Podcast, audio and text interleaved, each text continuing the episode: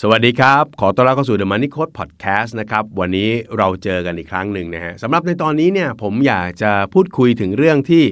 ต้องบอกว่าเป็นความฝันของทุกๆคนแล้วเนาะนะครับ นั่นก็คือเรื่องของการมีบ้านเป็นของตัวเองนะมันต้องเสียงแบบนั้นด้วยนะเออ เรื่องของการมีบ้านเนี่ยต้องบอกว่าเรียกว่าเป็นความฝันของหลายๆคนนะครับ เราทำงานมาสักระยะหนึ่งเราก็อยากจะมีบ้านเป็นของตัวเอง แต่ก็ต้องพูดตามตรงนะว่า แหมคนไทยที่จะซื้อบ้านด้วยเงินสดได้เนี่ยเก็บเงินนะเก็บหอมรอมริบตั้งแต่เริ่มทำงาน ซื้อบ้าน4ล้าน5ล้านด้วยเงินสดมันก็ไม่ง่ายเหมือนกันนะครับเพราะฉะนั้นเราก็ต้องใช้สินเชื่อแน่นอนละทีนี้วันนี้เนี่ยผมอยากจะพูดคุยถึงเรื่องของการวางแผนการเงิน ในส่วนของการซื้อบ้านนะครับว่าก่อนซื้อบ้านเนี่ยเราควรจะคิดเราควรจะมองเรื่องการเงินอย่างไรนะครับ ตรงนี้เนี่ยต้องบอกก่อนว่าผมขออนุญาตกระโดดข้ามเรื่องของความพอใจ ความชอบสไตล์อะไรต่างๆ ไปนะครับ เพราะว่า อันนั้นเป็นเรื่องที่ปัจเจกมากๆ แต่ละคนก็คิดไม่เหมือนกันนะครับ เพราะฉะนั้นอันนี้เราไม่ยุ่ง แต่สิ่งที่เราควรจะทำก่อนที่จะซื้อบ้านเนี่ยมีอะไรบ้างนะครับ ผมหยิบมาคุยกัน แล้วก็เป็นหลักการง่าย ๆ 4 ข้อนะครับข้อที่1ครับก็คือเรื่องของการกำหนดงบประมาณบ้านในฝันให้ชัดเจนนะครับอันนี้คืออะไรเดี๋ยวจะไปลงรายละเอียดนะครับสก็คือการประเมินความพร้อมในการผ่อนชำระสินเชื่อที่อยู่อาศัย นะฮะว่าจะต้องเตรียมตัวอะไรยังไงนะฮะสามนะฮะก็คือการตรวจสอบเครดิต หรือประวัติการชำระหนี้ให้มั่นใจ แล้ว4ครับก็คือการเตรียมเอกสารประกอบสินเชื่อให้พร้อมนะฮะเรามาดูกันทีละข้อเลยนะครับข้อแรกกันก่อนก็คือการตรวจสอบหรือดูเรื่องของงบประมาณบ้านในฝันทำไมต้องหยิบเรื่องนี้มาคุยกันนะครับ ก็เพราะว่า เเวลากู้ซื้อบ้านเนี่ยย้ำนะฮะอันนี้คือคุณเลือกบ้านของคุณมาแล้วนะ ผมคงไม่ไปยุ่งกับคุณว่าคุณชอบสไตล์ไหนนะจะชอบสไตล์บ้านทรงไทยนอร์ดิกอะไรต่างๆ แล้วแต่คุณหรือจะเป็นคอนโดแบบไหนเนี่ยแล้วแต่แต่เนี่ยเราพูดถึงงบประมาณเลยนะสิ่งที่ต้องดูก็คือฮะหนึ่งฮะก็คือราคาบ้านแล้วก็งานตกแต่งจำคำผมไว้นะกู้ซื้อบ้าน 3 ล้าน กู้ซื้อคอนโด 3 ล้านเนี่ยได้แต่บ้านเปล่าๆได้แต่คอนโดเปล่าๆนะฮะ โดยส่วนใหญ่แล้วมักจะเป็นอย่างนั้น ดังนั้นมันจะมีเรื่องของการตกแต่งเข้ามาครับ จะตกแต่งกี่มากน้อยไม่รู้ แต่ผมกล้าพูดเลยว่า ค่าตกแต่งเนี่ยประมาณสัก 15-20%ของราคาบ้านเลย ก็คิดง่ายๆอะเราซื้อบ้านหรูคอนโดหรูเราคงไม่ใช้เฟอร์นิเจอร์ไม่หรูใช่ไหมอ่ามันก็ต้องแพงสมฐานะเพราะฉะนั้นจำตัวเลขนี้ไว้ครับ 15-20%คุณซื้อคอนโด 3 ล้านเนี่ยการตกแต่งคุณอาจจะบานปลายไปได้ถึง 6 0 0 0 0นครับ ก็คิดง่ายๆนะฮะติดแอร์สองสามตัวนี่ก็แสนหนึ่งแล้วฮะถ้าเราจะเอาแอร์ดีๆหน่อยนะครับเพราะฉะนั้นเตรียมตรงนี้ไว้ด้วย หลายคนกู้ซื้อบ้านก็คิดแต่ว่าราคาบ้านเรากู้ได้เราผ่อนได้ อย่าลืมพวกนี้ด้วยนะครับสก็คือค่าใช้จ่ายในการกู้ซื้อบ้าน เอาตามปกติก่อนจะมีอะไรเกี่ยวข้องกับเราบ้าง ก็จะมีค่าโอนกรรมสิทธิ์ ค่าตรวจประเมินราคา ค่าจดจำนองนะครับ เวลาเรากู้ก็ต้องเสียค่าจดจำนองประมาณ 1%นะครับสตัวนี้ก่อน โดยปกติแล้วถ้าเกิดกู้ซื้อบ้านโครงการนะครับเขาเป็นโครงการบ้านจัดสรรหรือคอนโดมิเนียมนะจัดสรรอะไรต่างๆมาเรียบร้อย ค่าใช้จ่ายพวกนี้เนี่ยผู้ขายมักจะเป็นยังไงฮะมักจะจัดการให้เรา ซึ่งจริงๆแล้วก็ต้องกระซิบว่าจริงๆ ก็รวมอยู่ในราคาบ้านนั่นแหละนะครับอ่าเขาก็จัดการให้เราเพื่อไม่ให้เรายุ่งยากแล้วก็ทุกอย่างฟรีฟรีฟรีฟรีฟรีค่ะเนอะไหมเออจริงๆไม่ฟรีหรอกนะฮะคิดไปแล้วนะ เออแต่ว่าถ้าเกิดว่าเราซื้อพวกมือสองอะไรต่างๆ ก็ต้องดูพวกนี้ด้วยนะครับ ในบางช่วงบางจังหวะค่าโอนกรรมสิทธิ์เนี่ยซึ่งโดยปกติก็จะแบ่งกันคนละครึ่งคนละ1%เนี่ยนะครับในบางจังหวะก็อาจจะมีการเรียกว่าส่งเสริมมาตรการพิเศษจากภาครัฐนะก็มีการลดให้เป็นพิเศษ 1%เหลือ 0.01%อะไรแบบนี้เป็นต้นนะครับ อันนี้ก็ต้องคิดและคำนวณด้วยประเมินด้วยนะครับ อีกตัวหนึ่งที่จะมาแน่ ๆก็คือเมื่อกี้บอกไปแล้วคือค่าจดจำนองนะเวลาเราเอา บ้านเข้าไปจำนองเนี่ยนะครับเรากู้ซื้อบ้านจากธนาคารธนาคารก็จะเอาบ้านหลังนั้นคอนโดห้องนั้นเนี่ยเป็นสินทรัพย์เพื่อการจำนองจำนองเนี่ยมีค่าจดจำนองประมาณ 1%เอาในสภาวะปกตินะครับนั่นหมายความว่าถ้าคุณกู้บ้าน 1 ล้านบาท คุณต้องเสียค่าจดจำนอง 1 0,000นะ2ล้านก็ 20,000 3 ล้านก็ 30,000นะครับแบบนี้เป็นต้นแต่อย่างที่บอกในบางช่วงเวลาอาจจะมีการลดให้เป็นกรณีพิเศษเพื่อจูงใจ อีกตัวหนึ่งที่ถือว่ามีความสำคัญมากก็คือตัวประกันคุ้มครองสินเชื่อหรือว่า MRTA นะฮะประกันคุ้มครองสินเชื่อเนี่ยเป็นประกันที่ทำคุ้มครองเอาไว้ว่า ถ้าผู้กู้ซื้อบ้านนะฮะเกิดมีปัญหายกตัวอย่างเช่นจากไปก่อนวัยอันควรนะฮะก็กลัวบ้านเนี่ยมันก็จะถูกยึดใช่ไหมอะก็จะมีประกันตัวนี้เป็นตัวช่วยเป็นตัว cover ซึ่งต้องบอกก่อนนะครับว่า ถ้าเราคิดว่าเรามีประกันอย่างอื่น เอาไว้ cover อยู่แล้ว ครอบคลุมอยู่แล้ว เช่น ปัจจุบันก็มีประกัน 5 ล้านอยู่แล้วครับโค้ด นี่ก็สุกู้ซื้อบ้านไป 2 ล้าน ถ้าเป็นอะไรไป ประกันตัวนั้นก็ภรรยาหรือสามีเราคู่ชีวิตเราก็คงจะเอาเเงินที่ได้จากประกันมาจ่ายเคลียร์นี้ให้จนจบนะหรือผ่อนต่อไปได้ไม่เดือดร้อนนะครับถ้าเขาผ่อนต่อได้จริงก็ไม่ได้เดือดร้อนอะไรนะครับแต่ถ้าบอกว่าไม่ใช่ครับ โอ้โหผมนี่หารายได้หลักเลย แล้วก็ประกันอะไรก็ไม่มีทรัพย์สินอะไรก็ไม่มี ก็อาจจะเอาเรื่องอยู่เหมือนกันนะครับไอ้แบบนี้ก็สามารถซื้อเป็นประกัน MRTA ได้นะครับอันนี้ก็เป็นการคุ้มครองสินเชื่อ ซึ่งประกันนี้เนี่ยก็คือประกันชีวิตนั่นแหละ รูปแบบหนึ่งนะครับ เป็นประกันชีวิตแบบช่วงระยะเวลา ซึ่งก็สามารถนำไปลดหย่อนภาษีได้ด้วยนะครับ ถ้าทำนะฮะถ้าทำอันนี้แล้วแต่มุมมองของแต่ละคนนะแต่ถ้าเป็นตัวผมเนี่ยผมทำนะครับ เพราะว่า protect ไว้ คือเมื่อไหร่ที่ก่อนนี้ผมจะมีประกันเอาไว้ cover อยู่ตลอดเวลานะครับ วันที่เรายังส่งบ้านได้ส่งบ้านไหว แล้วทยอยส่งบ้านได้จนจบ ก็จะไม่มีอะไรเกิดขึ้นกับครอบครัวเราครับ แต่ถ้าเกิดว่า แม่โชคร้ายมันมาเร็วกว่าที่คาดนะคนข้างหลังก็จะได้ไม่เดือดร้อนนะครับ ส่วนที่3ครับเราเรียกว่าค่าใช้จ่ายในการอยู่อาศัยนะกู้ซื้อบ้านตกแต่งอะไรเรียบร้อยเข้าไปอยู่ คุณก็ต้องเจอรายจ่ายที่เป็นค่าส่วนกลางนะครับภาษีที่ดินและสิ่งปลูกสร้าง ซึ่งภาษีนี้อาจจะไม่สูงมากนะครับ กรณีที่เรามีบ้านอยู่หลังเดียว ราคาบ้านหลังนี้ก็ไม่เกิน 50 ล้าน เรามีชื่ออยู่ในทะเบียนบ้านอยู่อาศัยอยู่แล้ว แบบนี้ก็ไม่ต้องเสียเลย นะครับสำหรับบ้านหลังแรกราคาไม่เกิน 50 ล้าน และมีชื่ออยู่ในทะเบียนบ้าน แต่ถ้าเป็นหลังที่ 2 หลังที่ 3 อันนี้ก็มีค่าใช้จ่ายอยู่นะครับอ่าอันนี้ก็ต้องพิจารณาในมุมนี้ด้วยนะครับอีกส่วนหนึ่งก็คือเรื่องของประกันอัคคีภัยนะฮะธนาคารเองที่เราไปกู้ยืมเงินเข้ามาเนี่ยเขาก็กลัวแหละนะฮะว่าเฮ้ยเกิดไฟไหม้ขึ้นมาเนี่ยโอไหมเอาอยู่หรือเปล่าถูกไหมอ่าแล้วเกิดไฟไหม้ขึ้นมาคุณทิ้งไปเลยเงี้ยตายแล้วนี่ฉันถูกไหม เขาก็จะชวนทำประกันอัคคีภัย ซึ่งก็จะมีการจ่ายเบี้ยกันทุก ๆ 3 ปีนะครับ อันนี้เราก็ต้องทำความรู้จักทำความเข้าใจมันไว้สักนิดหนึ่งเนี่ยฮะนี่คือข้อที่ 1 ก่อนนะ งบประมาณ เพราะฉะนั้นคุณกู้ซื้อบ้านหลังหนึ่งเนี่ยคุณไม่ได้ซื้อแค่บ้าน คุณแค่มีสลิปนะแล้วก็กู้ซื้อบ้านได้อย่างเดียวมันไม่จบครับ มันมีเรื่องพวกนี้เข้ามาด้วยนะครับหัวข้อที่ 2 ครับที่ต้องดูนะก็คือเรื่องของการประเมินความพร้อมในการผ่อนชำระสินเชื่อ สิ่งที่อยากให้ประเมินฮะ นะครับเราต้องประเมินอะไรบ้างครับที่เรียกว่าความพร้อมครับโค้ดหนึ่งก็คืออยากให้ทบทวนความมั่นคงทางรายได้ มันเป็นยังไงฮะไอ้มั่นคงทางรายได้ ก็ดูซะหน่อยสิว่า เอ๊ตอนเนี้ยบริษัทเราที่เราทำงานอยู่เนี่ย ซึ่งวันนี้เงินเดือนมันก็ดีดีเนี่ย มันยังดีอยู่ และมันจะดีต่อไปในอนาคตอันสั้นที่มันจะพอเห็นหรือเปล่า เพราะเวลาเรากู้ซื้อบ้านเนี่ยเรากู้กันยาว 30 ปี 40 ปีถูกไหมฮะ เพราะฉะนั้นถ้าเกิดบอกว่าเฮ้ยแผนกข้างๆ เริ่มเอาคนออกเว้ยนะเออ แล้วของเรานี่ก็ฟีสเว้ยใครออกก็ไม่รับคนเพิ่ม ได้ข่าวว่าบางแผนกถูกปิดไปอะไรเงี้ยก็ต้องระมัดระวัง หรือถ้าเราทำกิจการส่วนตัวทำฟรีแลนซ์ก็ดูหน่อยนะครับ ว่ารายได้เรายังเข้ามาต่อเนื่องหรือเปล่า อย่าไปนับอย่าไปจำอย่างเช่นโค้ดถ้าผมกู้ซื้อบ้านสัก 3 ล้านเนี่ยผ่อนประมาณสักหมื่นแปดบางเดือนผมหาได้2 0 0แสนนะครับโค้ด บอกแล้วถ้าแล้วบางเดือนอื่น ๆ ที่มันไม่สองแสนนะก็น้อยอยู่อะไรเงี้ยนะอันนี้ก็ต้องระมัดระวัง ถ้ามันขึ้นขึ้นลงลงแบบนี้ก็ต้องบริหารจัดการให้ดีวางแผนสักหน่อยมีเงินเก็บสักแป๊บหนึ่งนะที่มันจะพอแบบยืดหยุ่นได้นะครับ อย่างเช่น เอาวะเกิดรายได้ไม่เข้าก็ยังมีเงินส่งผ่อนบ้านได้สัก 3 เดือน 6 เดือน อันนี้ก็จะช่วยได้สำหรับคนที่มีรายได้ที่มันพันผวนมากๆนะครับ ถัดมาก็คือการประมาณการยอดผ่อนซะหน่อยฮะว่าเออไอ้กู้ซื้อบ้านแบบเราๆเนี่ยมันจะต้องผ่อนต่อเดือนประมาณเท่าไหร่ ถ้าเอาแบบเร็วๆนะครับด้วยอัตราดอกเบี้ยปัจจุบันนะครับที่ MRR หรือ Minimum Retail Rate ประมาณสัก6%เนี่ยลูกลูกนี้รายย่อยอย่างพวกเราเนี่ยกู้กันสัก6%เนี่ยนะฮะก็บ้านล้านหนึ่งคอนโดล้านหนึ่งก็ผ่อน 6,000 บาท ถ้า 2 ล้านก็ส่งประมาณ 1 2ื่นสามล้านก็ส่งประมาณ 1 8ื่นนะฮะก็ลองคูณแบบทบไปเรื่อยๆได้ หรือเราอาจจะเข้าไปในเว็บไซต์ธนาคาร ซึ่งต้องบอกเลยว่ามีทุกธนาคาร เข้าไปในเว็บไซต์แล้วก็ดูตรงสินเชื่อที่อยู่อาศัย นะครับเขาก็จะมีเครื่องคำนวณให้ลองกดเล่นดูว่านะถ้าจะกู้ซื้อบ้าน 3 ล้านจะต้องผ่อนเดือนละเท่าไหร่นะฮะถ้ามีเงินเดือนประมาณเท่านี้นะจะกู้ซื้อบ้านราคาเท่าไหร่ได้อ่าเขาจะคิดกลับให้เราได้ ตรงนี้ต้องดูนะครับ ดูเสร็จแล้วเนี่ยนะฮะก็อยากจะให้เราลองไปทำตัวเลขสักนิดหนึ่งนะฮะอ่าว่าผ่อนต่อเดือนเท่าไหร่ มีค่าส่วนกลางไหม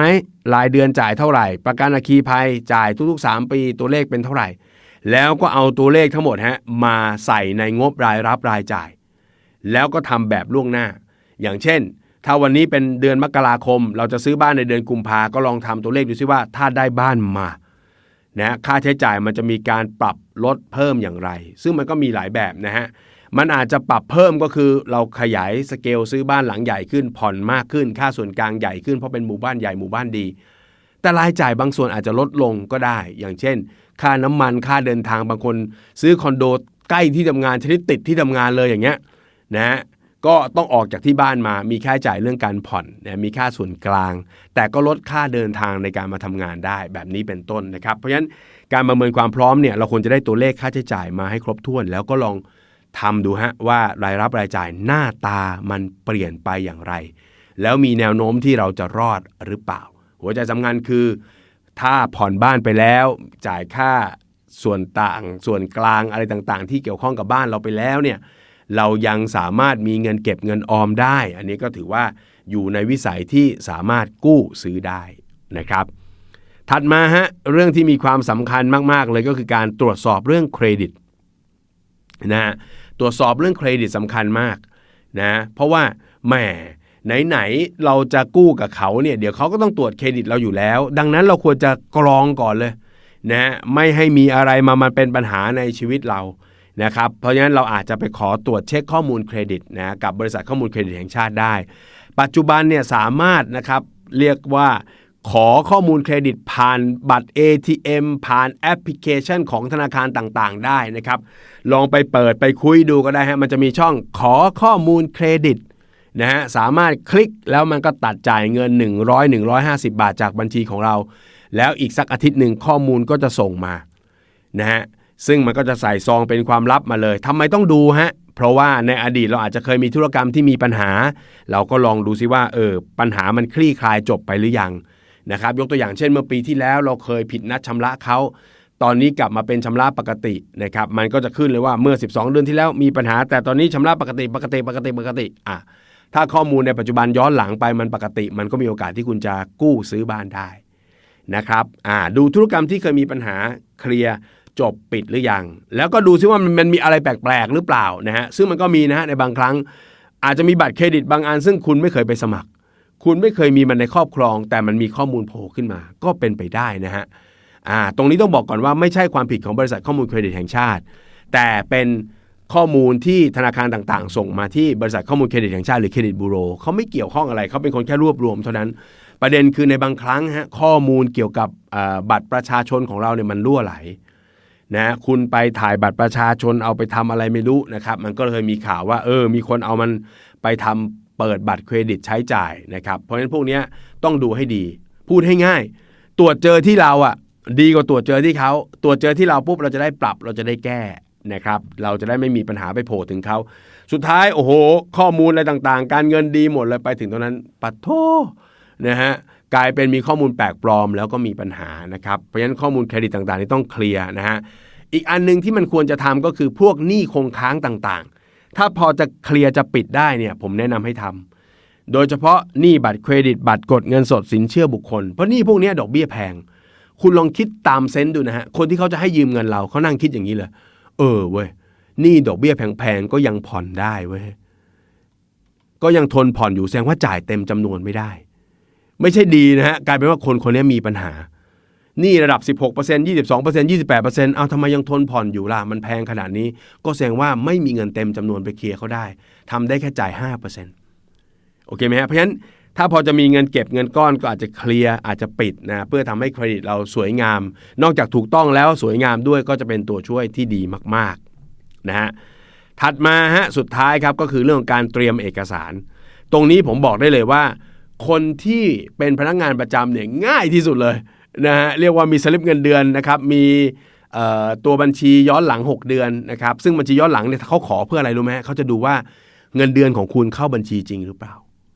นะถ้ามีหลักฐานจากทางบริษัทออกชัดเจน ตัวเลขโชว์ 27,550 บาทนะแล้วปรากฏว่าในบัญชีทุก ๆ ต้นเดือนก็มีเงินก้อนนี้เข้ามานะมันก็เชื่อได้ว่ามีรายได้ได้จริง ๆ คนทำงานประจำอะง่ายมากฮะแค่นี้ก็จบแล้วนะแต่สำหรับบุคคลที่ทำงานฟรีแลนซ์นะครับเป็นเจ้าของกิจการอันนี้เหนื่อยหน่อย อันนี้เหนื่อยหน่อยเพราะอะไรฮะเพราะว่าเราจะต้องโอ้โชว์ข้อมูลร้อยแปดพันเก้าเลยนะครับเพราะฉะนั้นคนที่เป็นฟรีแลนซ์เนี่ยผมแนะนำอย่างนี้นะฮะ คนที่เป็นฟรีแลนซ์ถ้าเราได้เอกสารหักหน้าที่จ่ายนะครับจากผู้ว่าจ้างของเราอย่างบางทีเราไปรับงานเขาเขาก็จะเป็นออกหลักฐานมาถูกไหมเอกสารหักภาษีหน้าที่จ่าย พวกเนี้ยเรารวบรวมเก็บให้ดีนะครับแล้วก็ยื่นภาษีให้ถูกต้อง เวลาเราจะไปขอสินเชื่อครับไอหลักฐานการยื่นภาษีที่ถูกต้อง ไอ้หนังสือพวกหักหน้าที่จ่ายที่เราเก็บไว้เป็นสำเนาเป็นตัวอย่างไว้เนี่ยมันก็จะสามารถเอามาเป็นหลักฐานในการขอกู้ยืมเงินได้ นะครับเวลาเรากู้ยืมเงินเนี่ยธนาคารมีหลักการง่าย ๆ ก็เหมือนเราไปยืมเงินเพื่อนแหละฮะเพื่อนเขาก็ต้องดูว่าเพื่อนคนนี้ที่มาขอยืมเงินเนี่ยจะมีความสามารถคืนเงินให้เขาได้หรือเปล่านะนึกออกไหมอ่าดูยังไงล่ะก็ต้องดูหลักฐานทางรายได้ของเขาให้ชัดเจนถูกไหมฮะเพราะฉะนั้นคนที่เป็นฟรีแลนซ์ก็ต้องเตรียมข้อมูลพวกนี้ ถ้าเป็นผู้ประกอบการนะฮะก็ต้องมีบัญชีที่ถูกต้องนะครับ แล้วก็เอา statement ไปคุยนะฮะเอกสารอื่นๆเนี่ยมัน ชิลมากอยู่แล้วไอ้บัตรประชาชนสำเนาทะเบียนบ้านใครก็มีกันทุกคน แต่หลักฐานการเงินที่ดีและเพียงพอเนี่ยอันเนี้ยหลายคนไม่มีนะครับหรือทำไว้ไม่พร้อมนะฮะอีกเรื่องหนึ่งที่ธนาคารเขาจะอนุมัติสินเชื่อให้เรานอกจากดูว่าเราเป็นคนมีหลักฐานรายได้ชัดเจน มีรายได้สม่ำเสมอ มีความสามารถในการชำระคืนหนี้เขาได้ อีกตัวหนึ่งที่เขาก็ต้องดูประกอบเลยก็คือ ประวัติการชำระหนี้ง่ายๆฮะเราไปขอยืมเงินเพื่อนคนหนึ่งปรากฏว่าไอ้คนรู้จักเราเนี่ยไปบอก เอ้ยอย่าให้คนหนุ่มยืม ยืมแล้วเหนียวหนี้ไม่คืนนะเนี่ยยังไม่คืนกูเลยนะครับ เอาไปเป็นปีแล้วแบบนี้คุณก็ยาก ข้อมูลเครดิตมันก็ฟ้องในลักษณะแบบนี้แหละครับนะฮะเพราะฉะนั้นต้องทำความเข้าใจนะอันนี้เป็นเรื่องที่คนจะกู้ยืมเงินจะต้องทำความเข้าใจให้ชัดเจนนะครับ ทีนี้เวลาเราจะกู้เนี่ยนะครับเพิ่มเติมในส่วนของรายละเอียดครับว่าเราควรจะเลือกสินเชื่อยังไงนะครับโค้ชหนุ่มอยากจะเล่าประเด็นนี้สักนิดหนึ่งนะครับ ในการเลือกสินเชื่อเนี่ยหัวใจสำคัญเนี่ยผมจะเน้นอยู่ 4 ข้อ 1 ก็คือให้กู้ยืมได้ยาว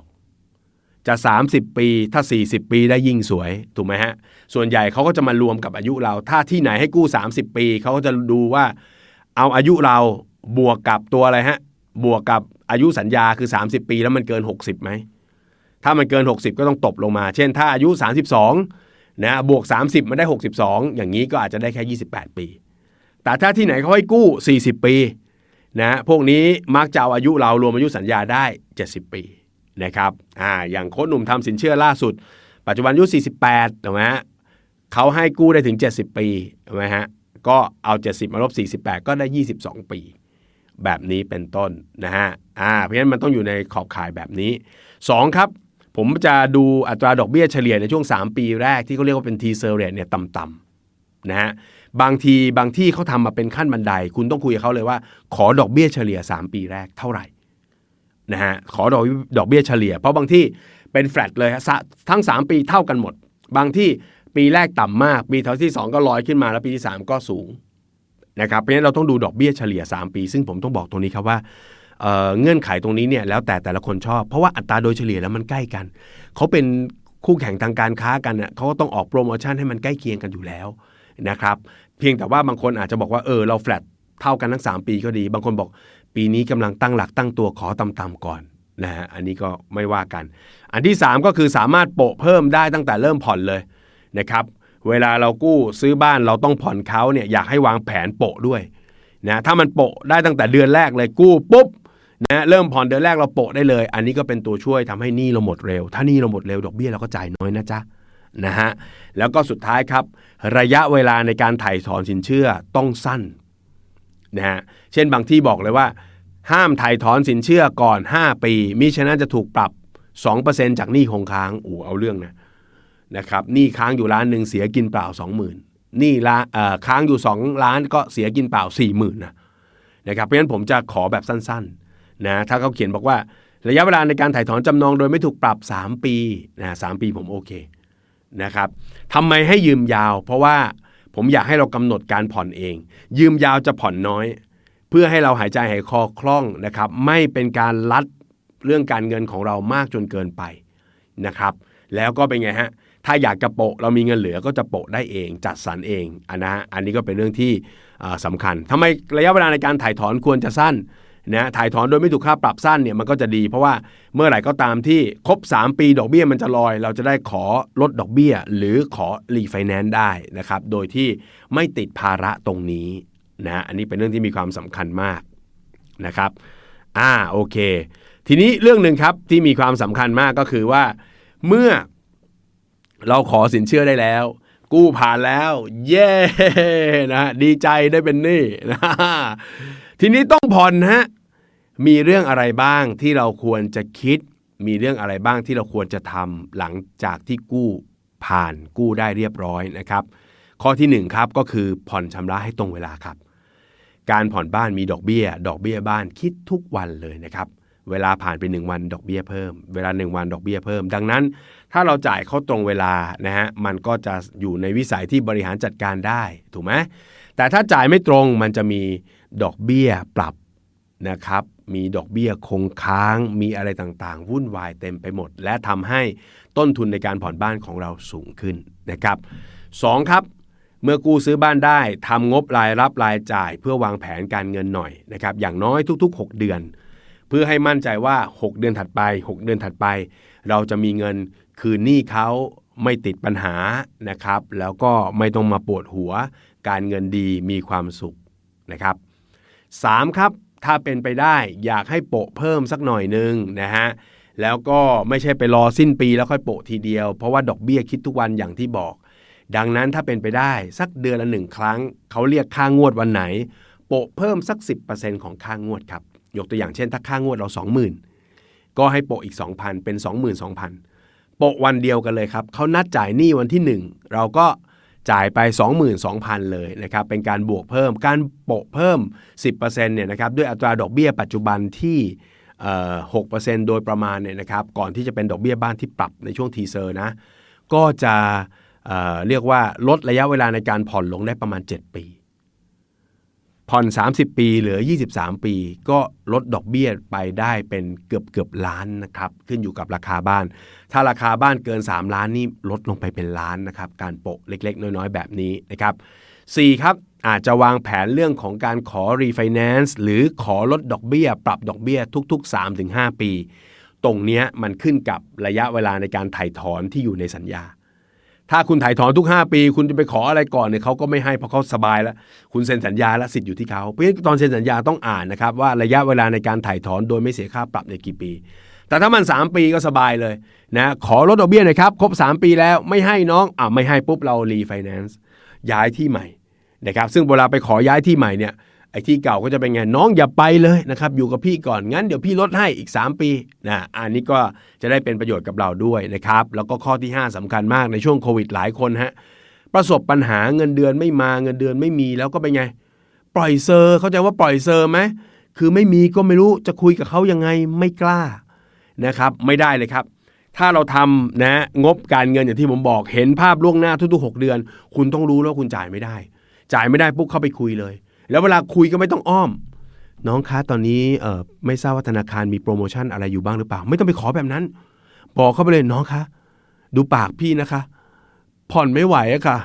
เดือนนี้ไม่ไหวแน่ ๆเลยนะคะทำยังไงได้บ้างทำยังไงดี ขณะที่เจ้าหน้าที่กำลังคิดว่าจะช่วยเรายังไงก็สกิดอีกทีนึงน้องคะลืมบอกไป เดือนต่อไปก็ไม่มีนะคะช่วยอะไรพี่ได้บ้างคะเนี่ย ขอคิดดูหน่อยนะ มันก็อาจจะนำไปสู่เรื่องของการปรับลดงวดผ่อน จ่ายเฉพาะดอกเบี้ย หรือหาทางออกร่วมกัน อาจจะมีการพักชำระในบางช่วงนะครับ ดังนั้นเนี่ยเรื่องเงินต้องบอกคำนี้ครับ บอกก่อนเรียกว่าชี้แจง บอกทีหลังเรียกว่าแก้ตัว เพราะฉะนั้นคุยก่อน บอกก่อนจัดสรรก่อน แก้ไขปัญหาก่อนนะครับ ก็จะทำให้บ้านที่เราอุตส่าห์วางแผนเลือกซื้อมาเป็นอย่างดี สร้างภาระผ่อนไปต้อง 30-40 ปี มันเป็นบ้านในฝันของเราอย่างแท้จริง แล้วก็เป็นบ้านที่ทำให้เราอยู่กับครอบครัวเราอย่าง มีความสุขนะครับ นี่คือประเด็นสำคัญสำคัญในการผ่อนบ้านนะครับ ที่ทุกๆคนที่ตั้งใจจะวางแผนซื้อบ้าน จะต้องคิดถึง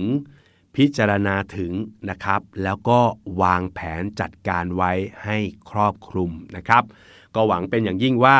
ใน EP นี้นะครับพอดแคสต์ของเราจะเป็นประโยชน์สำหรับคนที่กำลังเตรียมการซื้อบ้านนะครับ และถ้ามีคำถามอะไรเพิ่มเติมก็สามารถส่งคำถามเข้ามาได้ที่ talk at moneycode.co.th นะครับ talk at moneycode.co.th นะครับฟังแล้วปรากฏว่า เอ้ย มีแง่มุมอะไรต่างๆ ที่อยากจะถามเพิ่มก็ส่งเข้ามาได้ อย่าได้เกรงใจนะครับคนหนุ่มก็ยินดีตอบคำถามให้นะครับ ก็หวังว่าจะถูกใจคนที่กำลังวางแผนซื้อบ้านทุกคนนะครับ ก็ใน EP นี้ก็น่าจะประมาณนี้นะครับ ขอบคุณทุกท่านมาก ๆสำหรับการติดตามนะครับ อย่าลืมติดตามช่องทางของเรา อย่าลืมแชร์กันไปหน่อยนะครับ ว่าแม่รายการเขาดีแล้วก็มีประโยชน์นะครับ แล้วอย่างที่บอกครับ ทุกคลิปทุก EP ของ The Money Code Podcast ผมพยายามทำเรื่องราวที่ร่วมสมัยไม่เอาแบบวื้อหวาผ่านมาผ่านไปนะครับ เพราะฉะนั้นก็สามารถเข้ามาดู เข้ามาค้นแล้วก็เข้ามาฟังเพื่อใช้ประโยชน์กับการเงินของท่านได้ตลอดเวลานะครับ วันนี้ขอบคุณมากๆครับสำหรับการติดตามนะครับ แล้วพบกันใหม่ใน EP หน้าครับ สวัสดีครับ